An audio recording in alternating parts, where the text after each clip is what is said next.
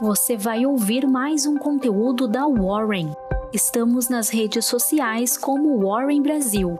Acesse nosso site warren.com.br e saiba mais.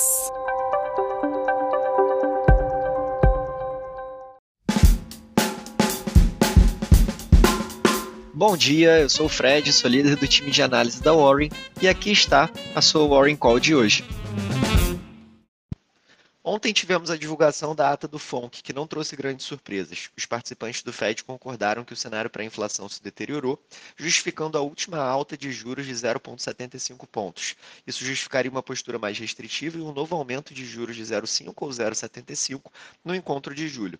Chamou atenção a unanimidade entre os membros do FED, que antes divergiam consideravelmente nas suas falas, mas que agora convergem no compromisso de vencer a guerra inflacionária, mesmo considerando a possibilidade de uma política monetária mais restritiva positiva. A ata não mencionou o risco de recessão e, de fato, as autoridades do Fed disseram acreditar que os dados mostraram que o PIB dos Estados Unidos estava se expandindo no trimestre atual, com o mercado de trabalho ainda apertado. Os yields dos treasuries de 10 anos tiveram pouca alteração depois da ata, o que indica que o mercado já havia antecipado o movimento.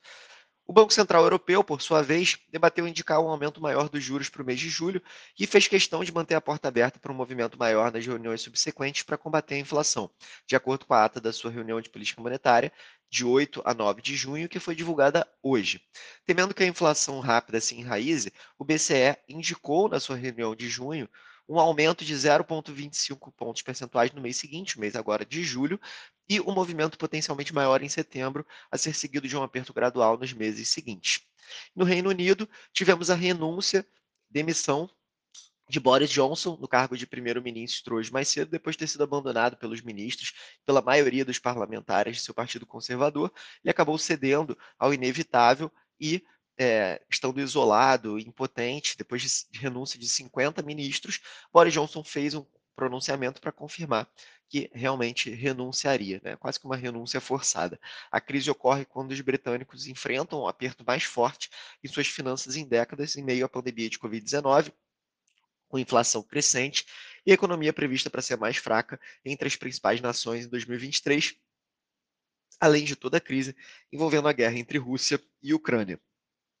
No cenário corporativo internacional, as ações da China terminaram em alta nessa quinta-feira, quando as montadoras saltaram depois de novas medidas implementadas para estimular as vendas de automóveis, enquanto dados mostraram que a entrada de fluxo estrangeiro também amenizou as preocupações com a explosão de Covid-19.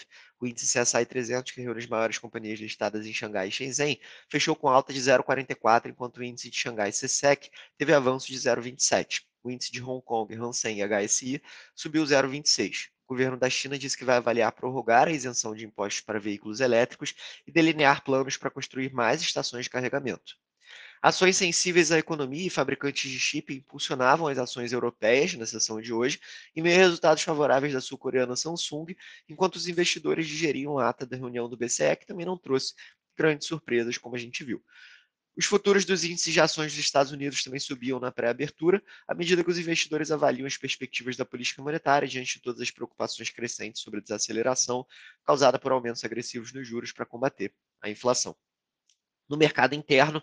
Na cena política, está prevista agora, para as 9 horas, votação da PEC na comissão especial, com possibilidade de ser avaliada em seguida no plenário da Câmara.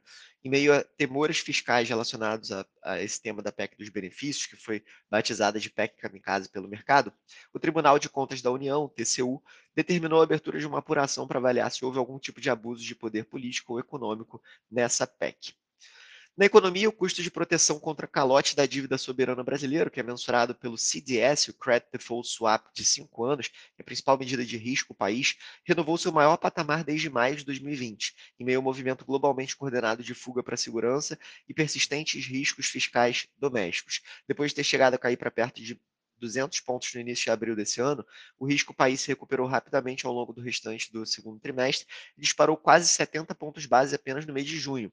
A confiança do Brasil tem sofrido com a piora do sentimento internacional em meio a temores crescentes de recessão global, afetada ainda pela tramitação no Congresso doméstico de medidas de ampliação e criação de benefícios sociais, que devem levar a gastos fora do teto fiscal de até 50 bilhões de reais. Ainda na economia, o Índice Geral de Preços de Disponibilidade Interna, o IGPDI, passou a subir 0,62 em junho, depois de um avanço de 0,69 no mês anterior, com recuo nos preços das grandes commodities. Apesar da leve desaceleração, o dado divulgado hoje pela FGV ficou acima da expectativa de pesquisa da Reuters de alta de 0,59 e levou o índice a acumular em 12 meses até junho alta de 11,12%.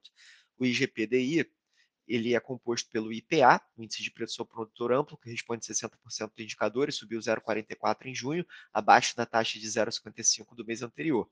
Além do IPC, que é o Índice de Preço ao consumidor, que responde por 30% do GPDI, e aumentou 0,67 no período, em relação a 0,50 no mês de maio.